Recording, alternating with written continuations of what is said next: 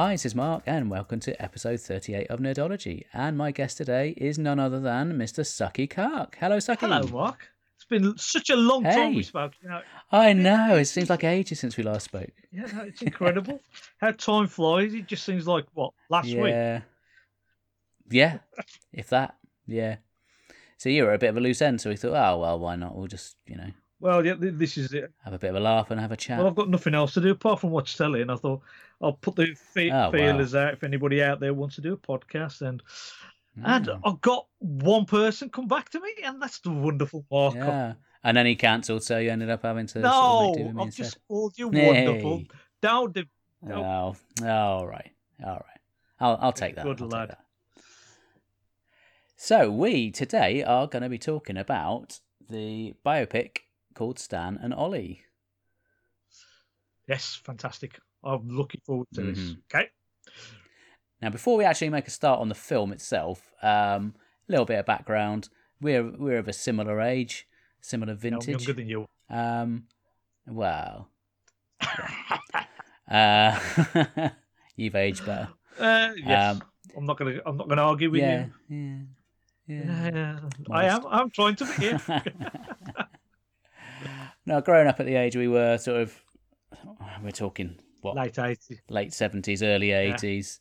Um, Laurel and Hardy were just all over the TV, They're- weren't they? It just seemed like The- the- every day you come home from school and they'd be on yeah. on the TV. It's like a, they were rotation, weren't they?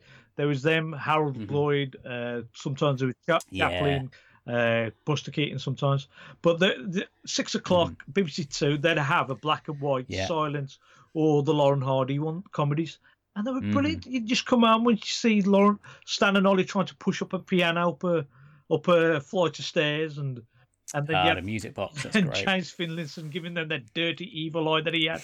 Is it, that, you just so much nostalgia just sitting in front of the telly. Mm. And then in black and white, I had a black and white telly, so you didn't really care about the colour as well. no, It's just brilliant. I mean, uh, what, No, did you used to watch it all the while, or just just used to, you know, before something else started?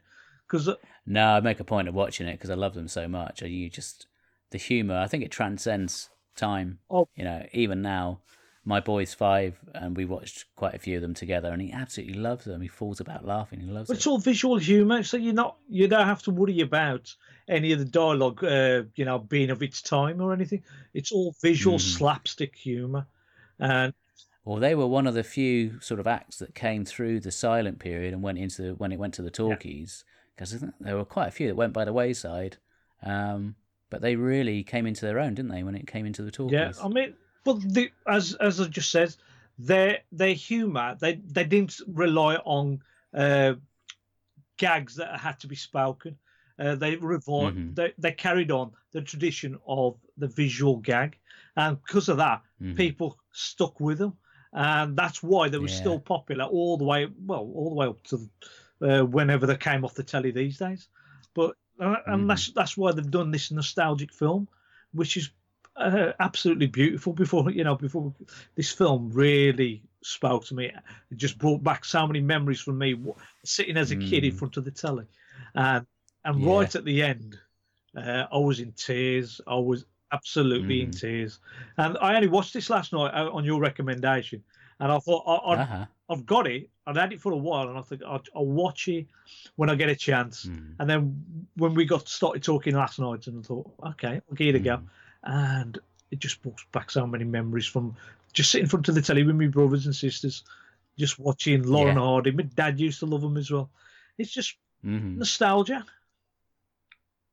Yeah, I mean it's it's such a it's a really sort of gentle humor as well, and I they never really all the fun was kind of poked back on themselves, wasn't it? It was just they were always the butt of the joke. Yeah, each other. Um, yeah, and uh, I don't know, it's just something really timeless about them. But yeah, it's a it's a fantastic film. Uh, I went to see it at the cinema when it came out. I don't get to go to the cinema that often these days, but um, I really wanted to go and see it because I love Laurel and Hardy, and it just having seen the trailer, it looked really impressive.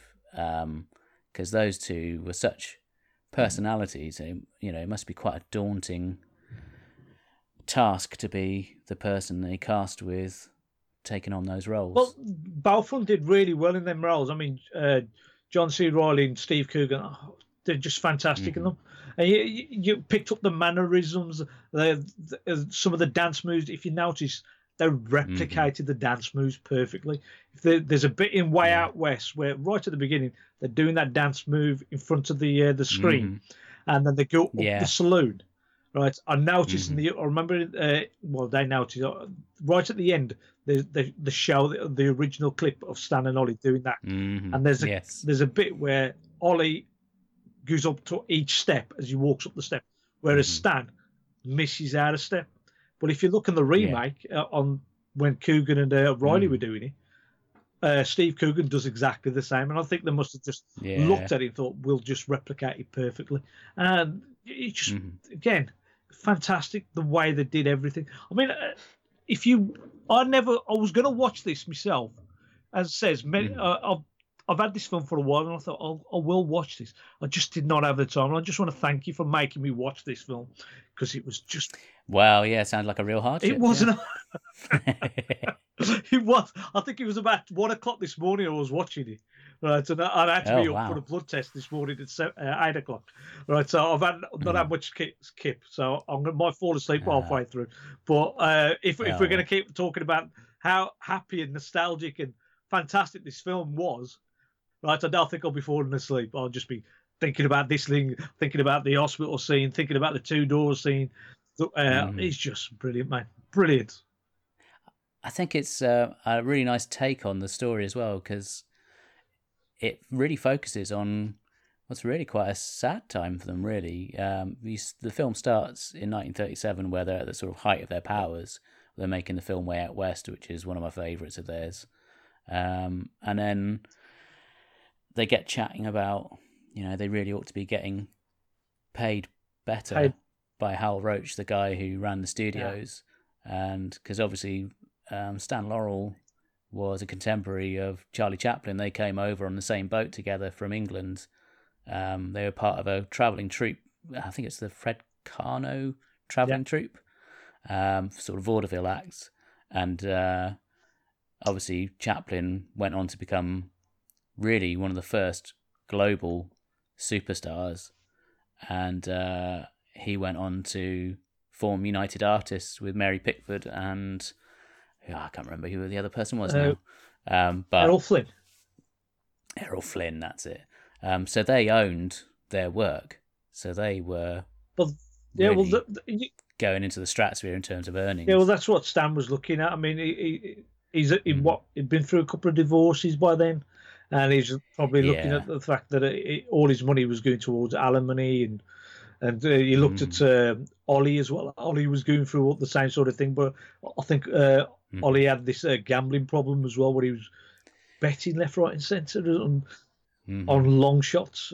So all this money was just whatever money they were earning was all going out the window, and you can see Mhm. why he wanted to um, get his own, uh, you know, control of his own pictures and make the money Mhm. for his own pictures. It's just the studio system of the time, and Mm. Ollie, well, not really having. Well, this is the way it's been portrayed in the film. Not really having much of a backbone to be able to back uh, stand up, to be able to. Uh, uh, Well, it was a tricky situation, wasn't it? Because they weren't, um, they didn't have a contract as a team. They were individually contracted. So Stan's contract was about to run out, and Ollie's was still going, and he needed the money to to pay off his debts. So he was in a bit of a sticky situation. uh, and uh, poor old Stan, he thought he was doing the right thing to try and get them a really good new deal, and uh, it all falls a bit flat on its face. And I think they, I don't think they ever really truly fell out altogether, but I think that was quite a a difficult time because um, Ollie goes on and makes a. I think there's only one, or maybe two films that they made apart from each other when they'd formed that partnership. I think he did Um, Zenobia, which was that elephant film, and then he Mm. did. I think there was another film with John Wayne. He appeared as John one of John Wayne's in a in a John Wayne film, Mhm. but uh, I'm not sure Yeah. if that was done when uh, Stan Laurel was ill at the time. So Mm-hmm. Ollie might have just gone off and do, done a film with Stan's blessing there. But that other time Mm. was when he was in contract with uh, Hal Roach. Uh, but Mm. you know, it's one of them things, isn't it? You, if you're you're stuck in a corner, you've got to fight for your own corner. And Ollie uh, Stan Mm. Yeah. was fighting for he, for his corner and thinking Ollie had had his back, but. That, I mean, they, Mhm. they, they came back together. Hal, Hal Roach, I think, took him back on again. They carried on filming Mm. but for years I'd, he must have resented it, and that's uh, th- that's I how it's come out in the film. And it's 17 years later, it all comes out. You know. Mm. if you look at their their movies after that, because I think they eventually they did leave Hal Roach, and I think they signed with one of the bigger studios, and um, the the quality there's a real decline. You can see it because although they were perhaps getting a slightly better remuneration from the studio, they weren't as uh, involved creatively. they didn't have the artistic So- control, did they? No, and Stan was really he was the artistic half of the duo. He was the one who was into the writing. He was the one who effectively directed a lot of their movies, although it wasn't his name on it. Um, that that was the um, sort of received wisdom that he was he was the one really pulling the strings to to make the movies how he wanted them to be. Whereas Ollie, I think, was really like a sounding board for Stan for ideas, and also you know he was into the acting side of it, and he wasn't really bothered about all the rest of it. So he was happy to be out on the golf course with his friends rather than you know plugging away, working all hours, Well, trying to develop new stories. do you think Stan would resented that as well? Do you think maybe you know maybe? I don't know. I mean, does it? It does seem to say in the film that he resented that bit. Hmm. I mean, he seemed to resent the fact that he went off and did another film, but he didn't seem to resent. Yeah. I don't think he resented the fact that uh, he, he- no, there was I no don't. Think, back. I think they were two very different characters, weren't they?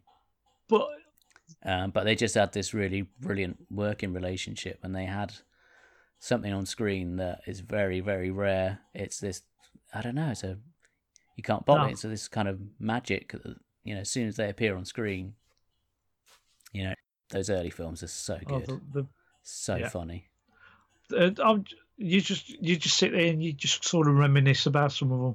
There's there's that one where they're, Mm. they're in the um the he's trying to uh, hoodwink not hoodwink uh, trying to uh, what's the word for uh, kidnapping people off the street to make them sailors Oh, a keel, Keel hauling, hauling. yeah. right and uh, there's that Yeah. scene where they're running in and out of the bar right and then right at the end he clocks Ollie one and um, that was funny there's also that th- Ah. there's some sketches that they've done um, Mhm. which was the uh, which was always uh, rem- me- I've always remembered which is there's one Mhm. where uh, they, they're given one drink and they put it down in between Oh, them, yeah. and Stan drinks the whole lot and he goes why did you drink it all? Because well my half was on the bottom.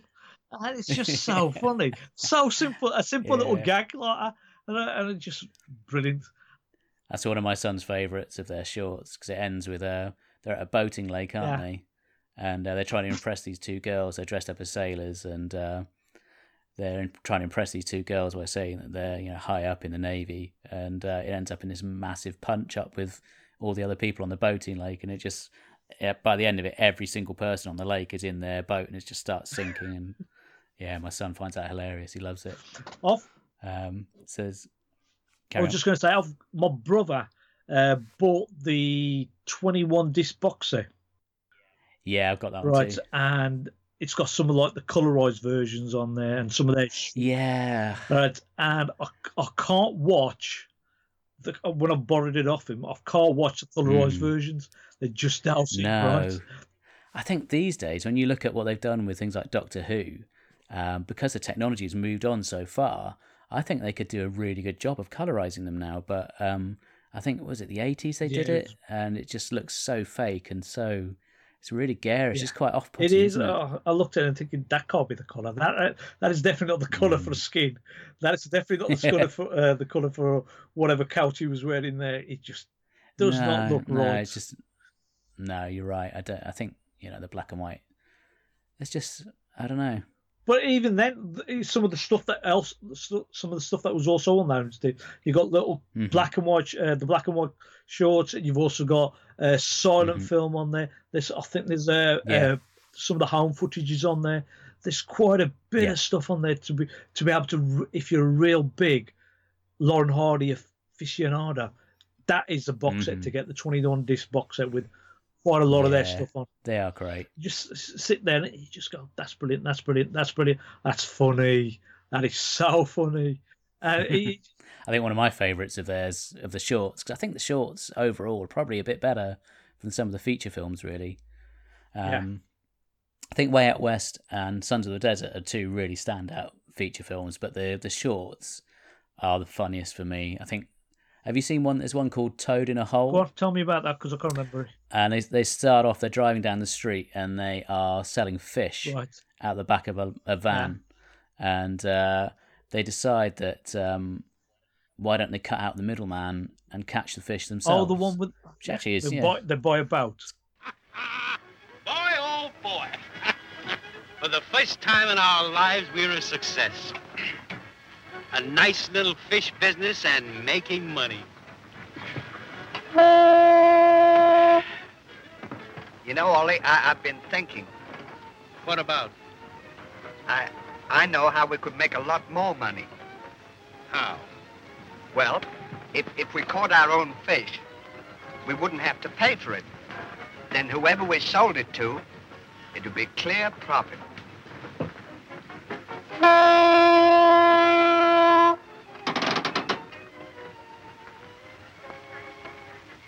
Me that again. Well, if if you caught a fish, and whoever you sold it to, they wouldn't have to pay for it.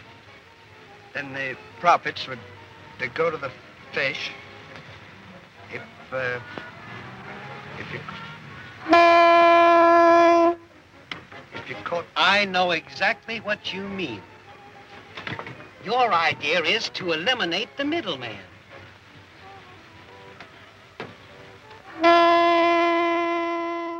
Yeah, I do remember that one. and uh, yeah, they decide to uh, fix the leaks in the boat by filling the boat with Yes. water, um, and it all goes horribly pear shaped from there. But it's so funny, just slapstick gold.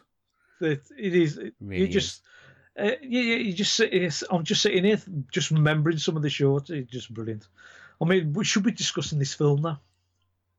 We Yes. ought to. We ought to. So they we're now 16 years down the line from uh, when they made Way Out West, and their fortunes really have plummeted a bit. Uh, I think a lot of people in the movie are quite surprised that they're still going. Not just in the a lot of movies. I mean, assume they've. uh, the the, the Well, people yeah. in the uh, audience are still.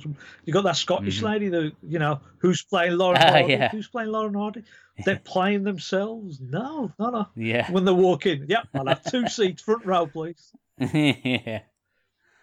Uh, so they agreed to do a, a stage tour of the UK, and I think Stan has really got the idea that he can use this as a springboard to get a movie that he's trying to make off the ground um, with Mr. Miffin. Yes. Great name. Good. I don't know if that's a real name or whether they made that. person Whoever he was never, um, doesn't appear in the film though. Right, no, which would be- no, which is Yeah. quite telling. Yeah. Um. So yeah, they do this tour of the the theaters of the UK, and it's really it's quite painful to watch, isn't it? Because yeah, they're coming on. They're obviously that bit older, and the audiences are really thin. You know, just look at the when you see them come out onto the stage, and it's really you just feel bad for them. Yeah, And their manager, yeah, go on. he's so greasy, isn't he? That guy. Um, I'm trying to remember who. the- Rufus, Sa- the is it Rufus. Sound? Rufus Jones. Rufus Jones. Rufus Jones. He's yeah. brilliant. He plays the agent, and he's so He's smarmy. The, the way he played slimy. it, He you just really you, is. you can tell he's a bit of a dodgy.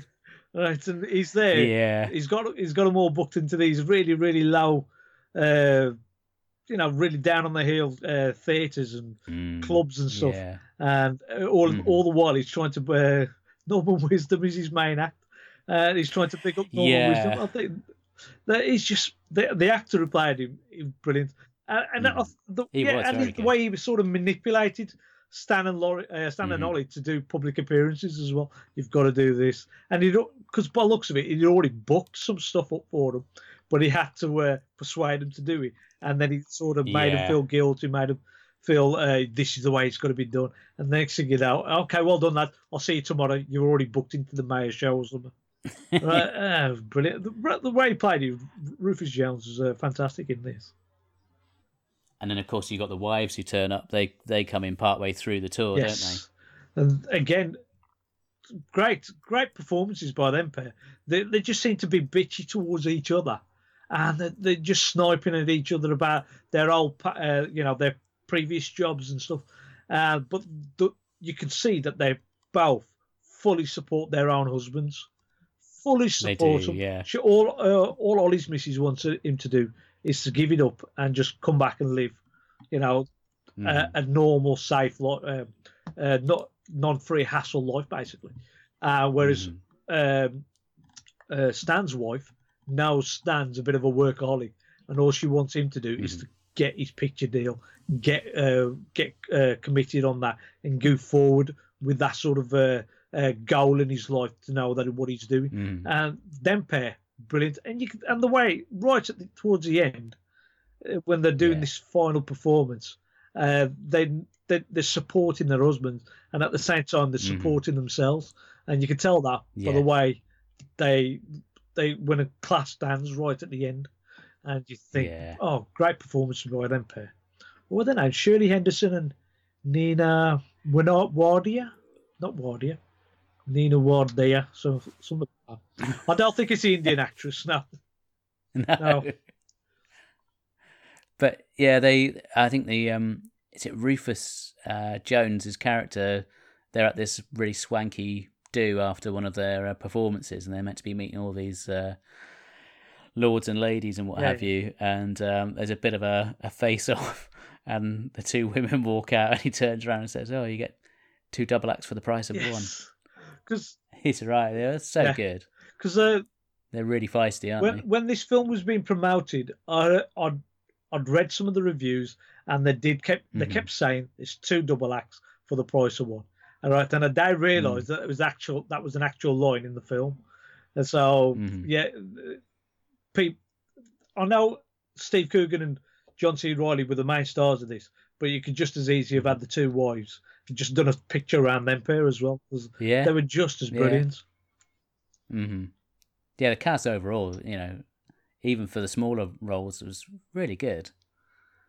It really helped to sort of take you into that. It feels like you're stepping into history and seeing it as it happened. But there were there wasn't that many smaller roles, was there? Really? I mean, the, there was the four, the two two leads, the two wives, Rufus Jones, mm-hmm. uh, Hal Roach, and that's about it. Mm. There was. I like the little cameo for um, the guy playing James Finlayson when they're walking onto the set. oh, yeah, yeah, they, they, did have little cameos that's from some really of the some of the other actors. I mean, there was uh, the mm-hmm. Harry Langdon one as well. I mean, it didn't really have oh, much oh, yeah, yeah. Uh, to say or anything, but uh, again, mm. it's just they tried to get it as authentic as they possibly could. I mean, I mean, for, uh, when I, I, did some research after I watched the film last night, and they filmed mm. Uh, the the film. Uh, this was filmed like mm. just down the road from where I live in Dudley. The, oh, yeah, really? There's the Black Country Living Museum, mm-hmm. and they cut. Uh, I think last 2017, they they mm. went there and filmed a few of the scenes because it's all 1950s period uh, yeah. Well, even longer than that uh, at this place, and you can you can turn up and you can walk around and you can see the shops as they were in the fifties. You can see the shops mm. how they were in the twenties and thirties as well. Yeah. And the the scene where the school crossing guard, which is on film. Oh yeah. That was filmed there.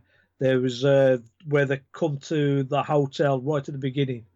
That big mm. uh, bottle, the bottle and gin or bottle and whatever it was that in. Hmm. That that was filmed yeah. there. There was um, ah. there's one where they're in their pinnies promoting their their tour uh, in a shop. Mm. That's all filmed there. So like this is they only did this just down the road from us, and uh, I could have mm. just popped round. I could have seen it all in action, but uh, if I'd have known about it, you know, these are the sort of things that you miss out on. You don't tend to think of it from when you're watching something of this nature, but as a there's quite a a lot of uh, visual effects going on in this film as well. There'd have there? to be. There'd have to be. One that how many? There ain't that many.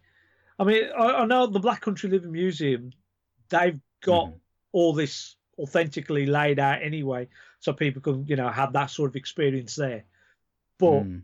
if you're filming elsewhere, There's a mm, there's a really neat um, sort of split screen effect they show on the I got the Blu-ray and on the Blu-ray extras they show you a comparison between the um, location that they're filming on, and then you kind of the line goes across the screen. It shows you what was superimposed and what was actually real. Oh, it's really all clever. It looks so authentic. It's very very good.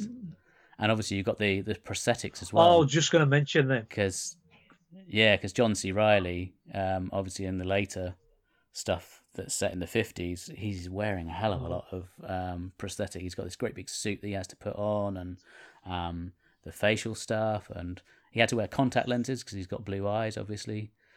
Well, uh, And I think in a way it probably helps them to to get into the part because they're once they've had their makeup done, I think it's like three hours or something it took them to put it on. You're sat there looking in the mirror and you can see someone else looking back at you. It must really help you to sort of inhabit the yeah, role. easily. I mean, uh, the this I, know Stan uh, Steve Coogan also had to have prosthetics on. I mean, his chin was sort Yeah. of widened, and he had to have uh, Mhm. extra bits put on his ears. And John Yeah. John John C. Reilly, uh, ins- what- insisted that he put lead in the fat suit so he could have the proper Yeah, yeah. proper weight uh, of the suit as he walked. Uh, so Mm. Well, they said it made yeah, it made his whole Yeah. gait different as he was walking along. it's just that the whole makeup process, right, is Mm. brilliant. You just they needed to inhabit the characters, and you couldn't have done it by Mhm. doing half heartedly. You had to go out there, Mm. and the way they did it, and the way the care they take, you can't see the joins. You can you really? I was lucky. No, Yeah, when I was looking at the, some of the behind the scenes stuff as well, when they were, uh, Mhm. and they got like close ups on their faces, and you think Mhm. where where is that prosthetics starting, and, where does it end? Where's the real skin? And you Mhm. can't tell. I mean, you look at John C. Reilly's uh, uh, chin and his neck area. That properly Mm. wobbled as well, doesn't it? Yeah, it's really Just- clever. I mean, I don't know how they do it. It's The- really oh. impressive. It's like a latex Like, uh, thing they drop on over, and I guess they must have other stuff in behind it. But it's really impressive. So oh, realistic. brilliant! I, I just got, I, I can't fault them on that. Did they win any awards for this or not? I'm not sure. They would, they would, I got a They feeling. would have been nominated for this sort of thing, surely. We'll have to. Uh, we'll have to. I know. Uh, John, I know. John C. Reilly won an award uh, for uh, his portrayal of Oliver Hardy, but uh, for Oh, an okay. acting. But I, I don't know if they were ever nominated for anything else. Like they should have done. I mean, it was, it was, beautifully realised piece. This was. He just sat there. Yeah, it really was. I mean, there's also that bit right at the beginning. You got that uh, the scene where they're walking from where they're sitting on their their chairs all the way through to when they Mhm. start the the scene on Way Out West. Uh, right? yeah. And that's like it's, it's supposed to be one long tracking shot, and it's Mhm. about four minutes, maybe even longer than that. yeah. But it's like It's like Laurel and Hardy do the West Wing, Yes. isn't it? and and uh, the, it was split into three bits. It's indoor, then outdoor, then indoor again, and that was Mhm. another Jon S. Baird. Jon S. Baird, the director, brilliant acting, uh, brilliant directing by him Mm. to get all that organised. And if you uh, on the extras as well, it said that one of them Yeah. scenes had to be shot in one day because Wow. they had to be, they had to shoot the, one of them scenes in one day because I think that was it. Star Wars, Star Wars had Ah, right. had the whole of Pinewood Studios for that Mhm. those weeks, except for one Sunday, and so for that one Right. Sunday they had to get that scene sorted where they had the tracking shot had to be sorted in that one scene, and uh, they did it. They needed clear, bright skies to be able to film it, and Mhm. on the Saturday before, it was raining.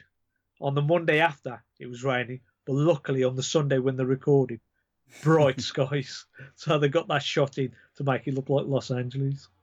Fantastically, fantastically lucky. They were. They were. And obviously, um, as the film plays out, they start to gain a bit of momentum with having do, done all these extra bits of uh, additional stuff they've been given by their manager to do with the promotion. Uh, it really starts to take off, and by the time they make it down to London, um, they're actually packing out decent sized theatres now instead of these tiny little places that they were going to in the north. Well, then promotion. Have you seen them promotional bits that they had to do? The the actual Mm-hmm. footage. They've sort of they have I've seen one or two. yeah, Yeah, they've rec- recreated some of them stuff because they've got they've got footage of it, your proper cinema footage. hmm Uh, so you know, uh, and they've recre- recreated it. The the beauty pageant one, that one's I know exists. Uh, I think the the little skit of the boys coming out of the car that exists. Uh, I Mhm. I'm, I'm pretty sure there's another one as well. I think the crossing guard one. I think all that exists as well. When they're uh, yeah. so all these have been recreated using Coogan and Reilly. So again, Mm-hmm. authenticity. The, they've gone out to make sure it's bang on perfect. Oh, you can tell that everyone involved was obviously a huge fan, and they wanted to really do it justice. They, well, they've done it justice. I mean, look how impressed we both we both are in this.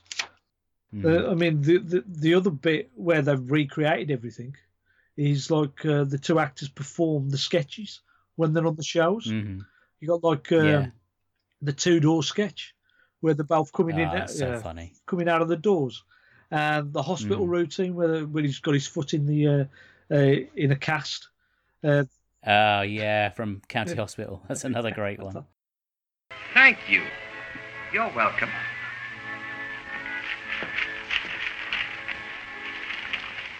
What have you got there? I brought you some hard-boiled eggs and some nuts. Now, you know I can't eat hard-boiled eggs and nuts. If you wanted to bring me something, why didn't you bring me a box of candy? They cost too much. Well, what has that got to do with it? You didn't pay me for the last box I brought you. Have one? No, I'd rather not. Hard-boiled eggs and nuts. Mmm.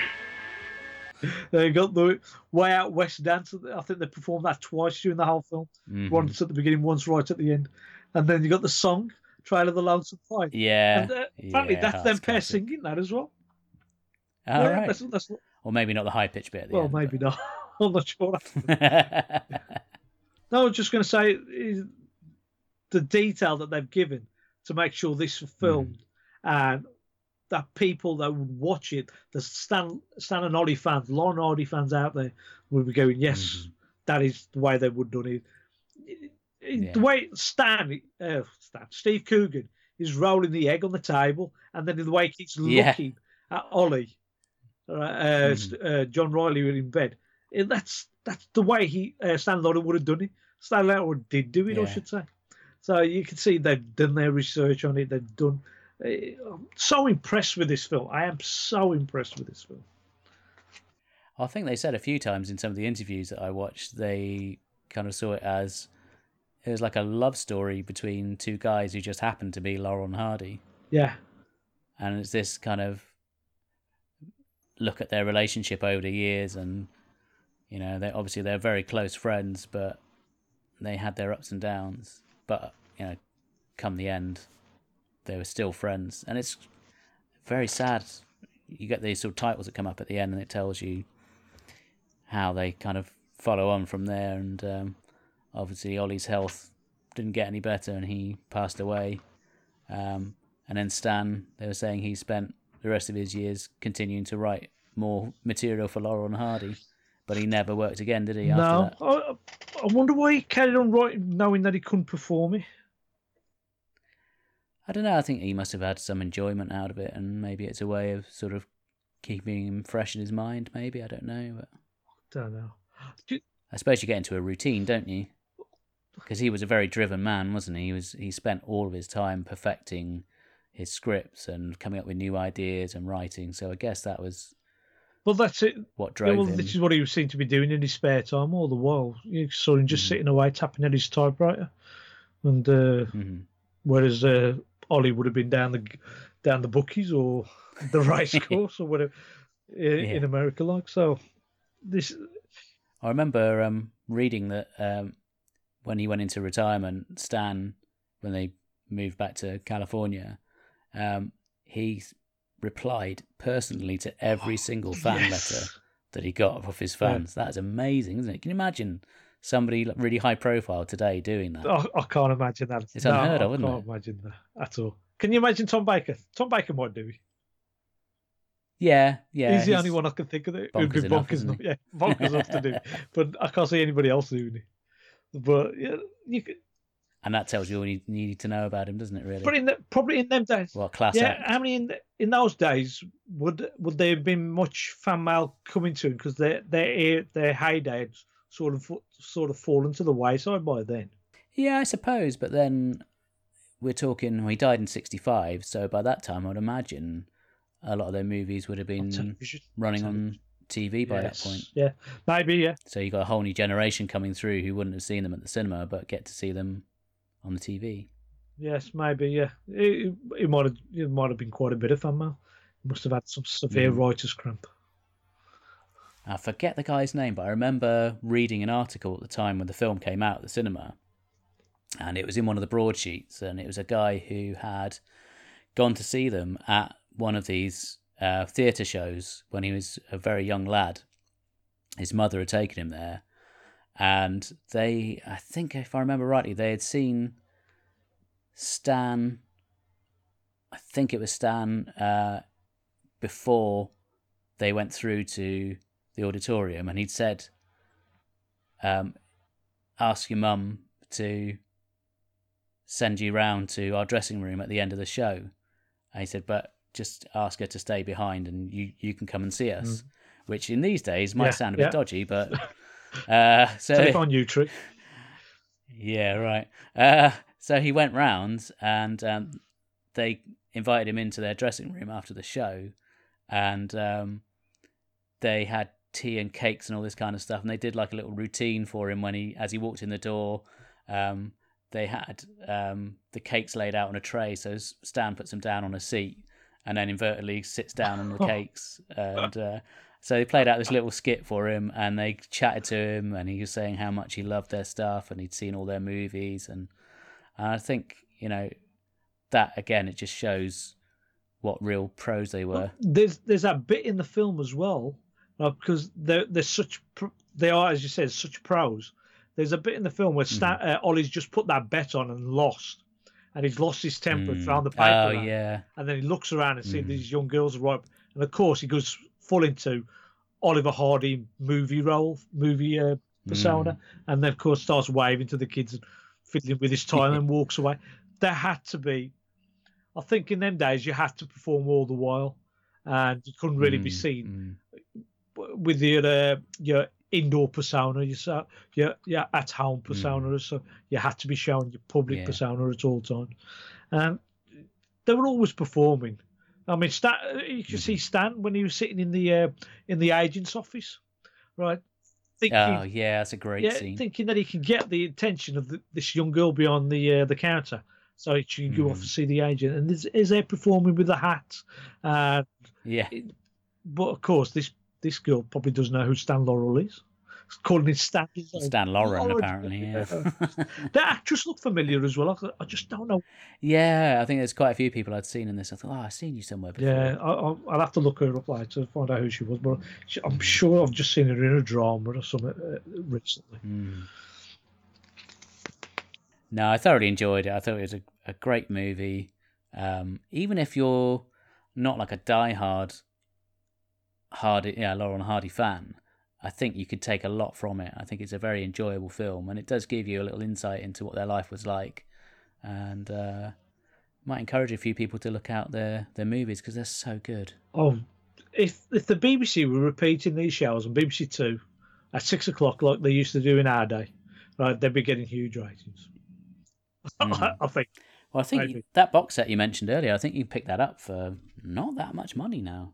It was incredibly expensive when it first came out, but um, I think I kid picked it up for gonna quite a cheat now and bit uh, when it first came out, but uh, it's been a while. Mhm. Uh, I haven't really looked for it. I don't really need to look for it.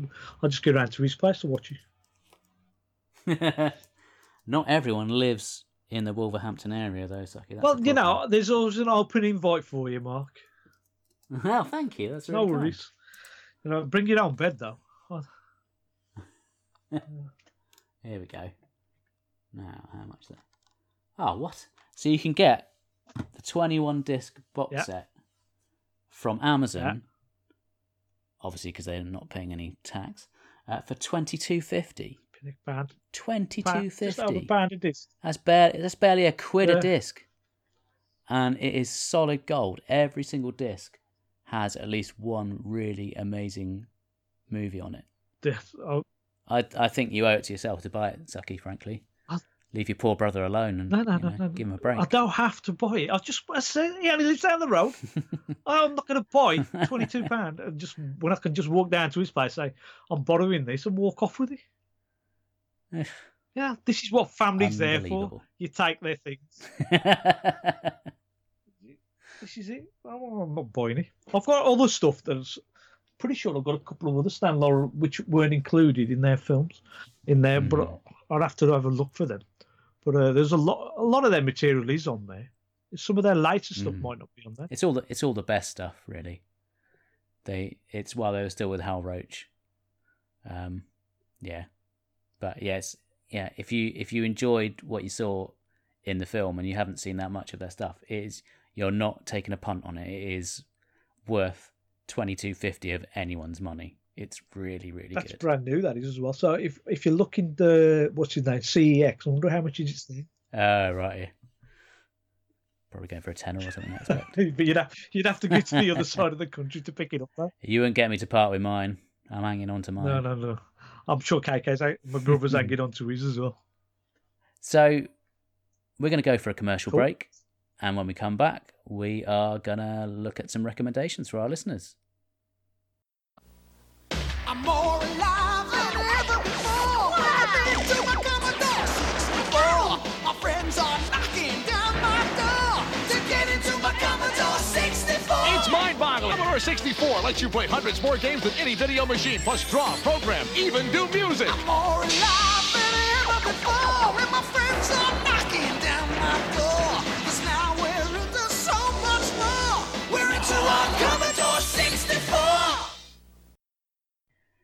And welcome back. So we've come to that point in the show where we're going to look at recommendations of stuff that might interest our listeners. So I'm going to start with Sucky this time. What have you got for us this time? Right. Uh, I'm currently currently watching The Man in the High Castle. Now, if you Ah, right, have yeah. you heard of this, Mark, at all? I have watched the first series, um, uh, but I haven't got around to watching the others. So- So I'm a bit behind. So the first series sets up the whole premise that the Nazis Mm-hmm. and Japan won the World War Two, and because because they won World War Two, America was conquered, Europe Mm-hmm. was most of Europe was conquered, basically the whole war. So hang on a minute. America is being run by Uh, white supremacist Nazis. Oh, flipping heck, and we're going to go political already. anyway, moving, Moving on. Carry on. on. Carry on. right. Uh, so the the whole country is now one half of the uh, America is run by the Nazis, one half is run by Japan. Mm. Uh, there's a sort of a in between area uh, where Mhm. the outlaws and people that have run away from both fac- both sides of the country sort of live, Mhm. uh, Mm. and it's it's a really good dystopia where the the people are trying to live under a Nazi regime, uh, a Japanese Mm. rule. It's brilliantly done. The, the the the sci-fi element in this is that there's somebody called the Man in the High Castle that is providing Mhm. films which seem to show an alternative end to World War Two, to what's happened Mm. in this universe. Where in that i on the films, it seems to show that the Allied forces won World War Two. Nazi Germany was uh, all all but destroyed. Japan surrendered after uh, the two uh, nuclear, not nuclear, uh, atomic bombs were dropped on them. Atomic bombs. Um, yeah. And so that is that's what seems to happen in the first season, and then 2nd season builds on that. The third season builds even more on it in that the now uh, it's explained that there's a way to cross over from one universe to another. I won't say too much Mm. more because there is a lot more going on. No. I'm currently Mhm. watching the Wasn't this based on uh, Philip K. Dick? Philip novel? K. Dick. Is that right? Yes. Uh, Yeah. Are you a fan of No. Dick? You're I'm not. not. What? uh, uh, Mark, You are like you being of Dick. naughty? Yes. Are you being naughty, Mark? No, not at all. Not at all. Philip K. Dick. He's a uh, a very good sci- sci-fi writer. Okay, right. I've not read any Philip K. Dick novels or No. stories. But you are a fan of Dicks, aren't you? You can't get enough of Dicks. I have. Terence. I am a fan of Terence Dix, Uncle Terence. Yeah. You know, I'm blushing right here, you fool. yeah, no, I just can't believe you're making me go red in the face. I'm sorry. You I'm sorry. Nasty piece of work, you. Right, I'm going to go back. Go on. Yeah. So you were in mid flow, and I cut you off there by being very crude. Very... right. Um, and so I'm uh, currently watching the third season of that. The final season Uh-huh. has been greenlit, and I think it's been released next Ah, year. Okay. and that'll be the end of the Hmm. story. Uh, I'm also recommending something else called Sneaky Pete, uh, which is another Okay. Amazon Prime show, uh, and it's Mhm. about a con artist who takes on the persona of his jailmate, um, uh, just so that he can get away from uh, a mafia Mhm. boss that's after him. So he goes to live with the- family of this uh, chap that he spent all uh, for the last few years uh, in jail with. Mm. And now this jail, this friend of his from jail has never met his family. That's why they don't know who he is. Artist Right. Okay. So he Mm. manages to persuade them that he's the, he's their cousin, long lost cousin, and he starts. Mhm. Uh, he's hoping to be able to con them out of some money so he can get even further away from the gangster. But in the process, he starts falling in love with the whole family. He he, he likes the mother, he likes the father. Uh, he's uh, sort of uh, he likes the cousin, uh, the sister cousin that he's got. Like uh, he's looking after the niece that um, is looking at, up at him because I think she sort of guessed that he's not the real thing Mhm. and it's just slowly, slowly builds. Second season, the gangster element sort of went away, but then somebody else found out. Uh, somebody else came after this family, and of course he Mm. then stays. This third season, I'm about to start watching. I'm hoping it'll sort of keep up the same standard that the first two years are. It sounds really it's good. uh, Gianfranco. Gianfranco. I can't remember his surname now. Zola? No, it ain't him. It ain't the footballer. No. Uh, Giancarlo Espinal. He's a he's a chap that played uh, Phoebe's uh, brother in uh, Friends. Ah, see, I'm. I think I'm the only person in the world who didn't really watch Friends. Yeah. Okay. No, All right. Okay. Oh, I prefer Coupling. I thought that was much better. I never saw Coupling. By Steven Moffat. I've never seen it. That's brilliant. I've got it. right, I've got it. you you're coming back on again. We're going to do Coupling because that is such a good series. Got it somewhere. I'm sure I've got it somewhere. But uh, I Yeah. will maybe. Actually, is it on a uh, BBC iPlayer? Uh, oh, I'm not sure. It was a BBC Yeah, it production. was BBC show. I'm not sure it? if it's on iPlayer. I Yeah, have to yeah. look that up. If it's on BBC No, I find that much funnier than Friends. I'll be able to uh, have a good butchers at that. Right. Yeah. Okay. So Uh, definitely worth a look. All right, okay. Well, have, I'll have a butcher's. I'll have a look. Right, what Hmm. do you recommend then, mate? Well, mine, I've only got one this time round, but uh, uh, yet again, it's another Amazon Prime. So if you don't have Prime, you you might as well have just turned off like 10 minutes ago. Um, it is um, Good Omens, I thought it was going to be, yeah. which is, yeah, which is based on the book by Terry Pratchett and Neil Gaiman. My wife is a huge Terry Pratchett fan. I really like Neil Gaiman. So it's just, you know, the perfect combination. The book came out in the 90s. Um, and I, do- I seem to be seeing mixed things. I think majority of people I've seen commenting on it seem to really enjoy it, but I have seen one or two people saying, "Oh, it's you know, it's not for me." Now I don't have the quite such a big connection to the original book, Right. so maybe I'm sort of coming into it a bit more fresh. But I'm halfway through now. There's six episodes in total. Uh, so I've made it through the first three, and they are fantastic. It's um, if you're trying to get a bit of a handle on it, there are definite elements of Douglas Adams in there. I would say, It's, if you like Douglas Adams, um, and it's just so brilliantly written and performed as well. The cast is amazing. I mean, the two main leads are Michael Sheen and David Tennant, and they do a great job. I think. Have you watched any, No. Suki? I've got that as I've Ugh. got that as a back burner. this is I've got a Ah. lot of shows that I'm watching uh, that I've got to Hmm. finish off from the American TV series. Series. Uh, once they've all finished, Mhm. I'll start picking off the stuff that's on Netflix and Amazon Prime, and a couple of other stuff. Right, okay, so that's your homework then. So you're going to watch Good Omens and Coupling, and then you'll come back in a bit and we'll talk about that.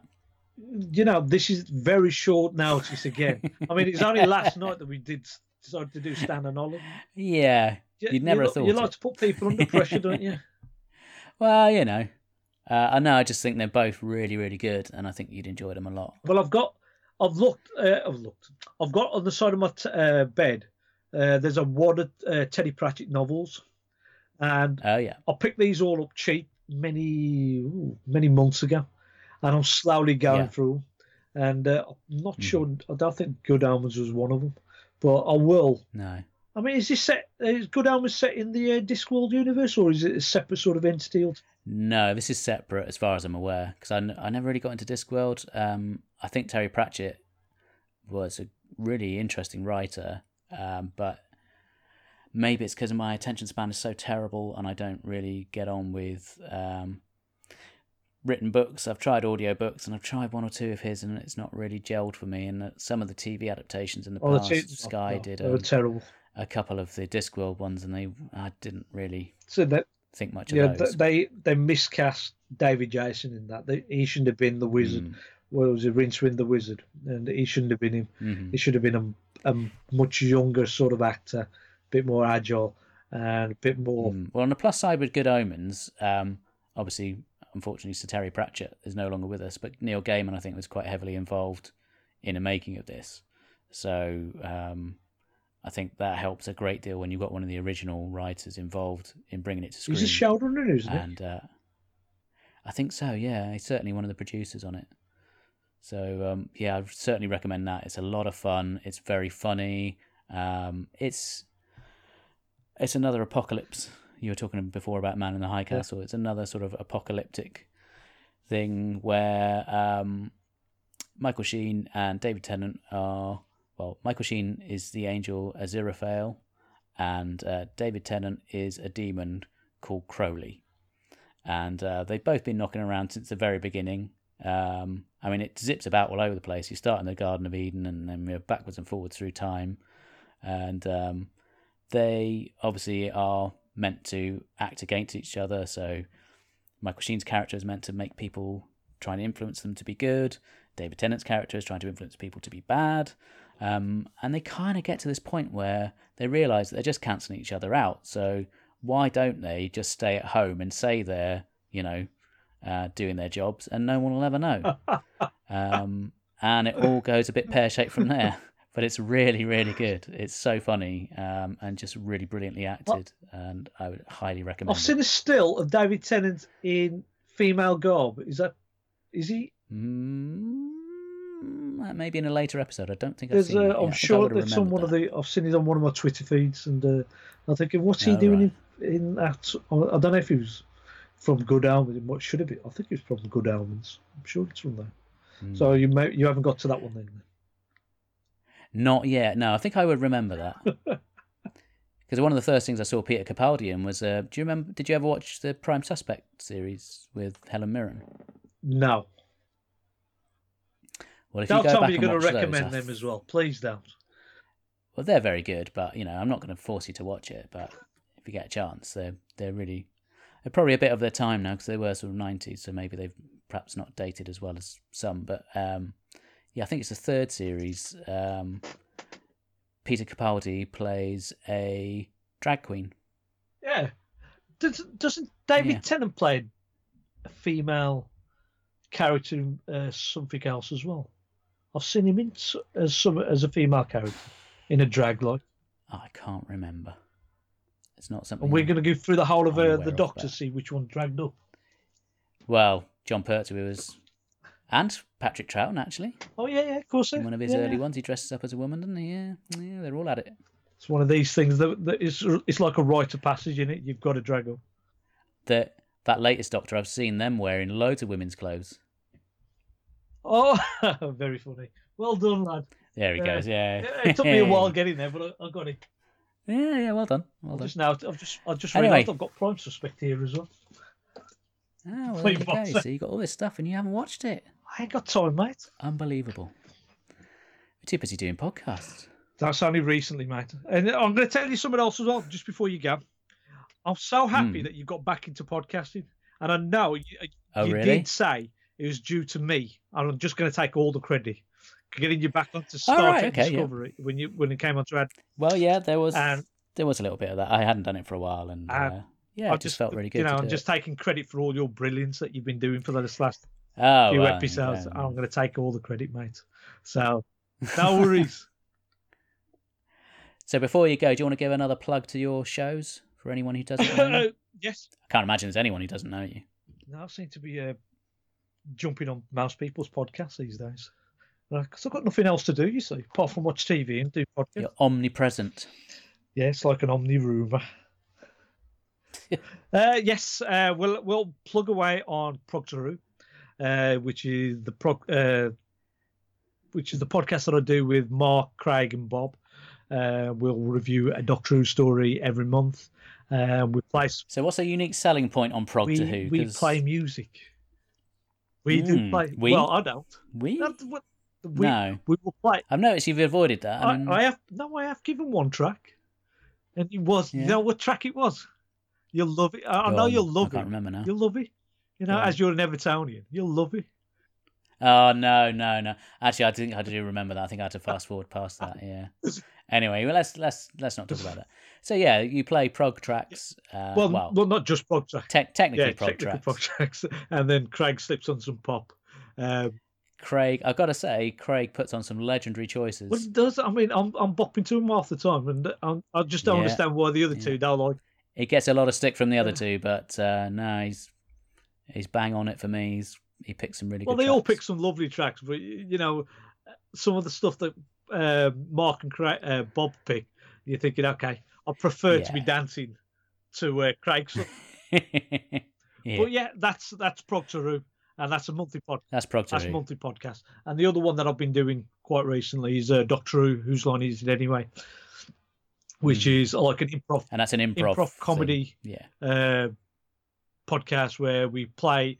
We'll we'll we'll take characters from a particular Doctor Who story, and then we'll just act out silly voices, uh, p- personas, uh, Mhm. scenarios, just jokes all the way. It usually ends up with fart jokes and and poop jokes most of the way through anyway. nice, really, really highbrow It's, stuff. it's then, fantastic, really. You know, it's just at my level. a nine, it so it's a- it's a very fun podcast. Uh, I mean, my, we record for about twenty five minutes, but half the time uh, Mhm. we're, we're chatting to each other for about well, most of us have been chatting to each other for a good half an hour before and about half an hour afterwards. Yeah, and that that also just like a yeah, social that thing. also gets put into the podcast. Miles Northcott, who runs Oh, it, yeah. he'll just take snippets of the conversation and bang it in there, and he'll take snippets of the conversation and put them into songs as well. And that that's one Hmm. Of the better things that I've noticed. Uh, and when I'm at work, I'll go, "Have you listened to this?" And I'll put on a song where I'm sort of making comments all the way through, and I think, and they go, "Is that you? Yeah, are you singing? Oh, Does it look like I'm singing? Yeah, does it sound like you're? You I'm know, just being quoted in this song. you're doing it. You're doing a bit of hip hop. Yeah. You're dropping some rhymes. I'm doing a bit of Nice. rap. Yeah, I was going to make a joke then, but I thought no, I'll. Uh, you can if you want, Mark. You know, you've already, no, you've already made Sea. me I was going to say the Silent Sea, but you know, yeah, well, yeah. Well, thank you so much for coming on. It's been an absolute pleasure as No ever. worries, Mark. Thank you for having me on again. I should, should That's quite right, and we'll have you back to talk about all that stuff that I've told you you've got to watch. yeah, in about a year and a half time. Yeah, no problem. It's a Okay, date. I'll call you tomorrow. all right. Cheers. Later.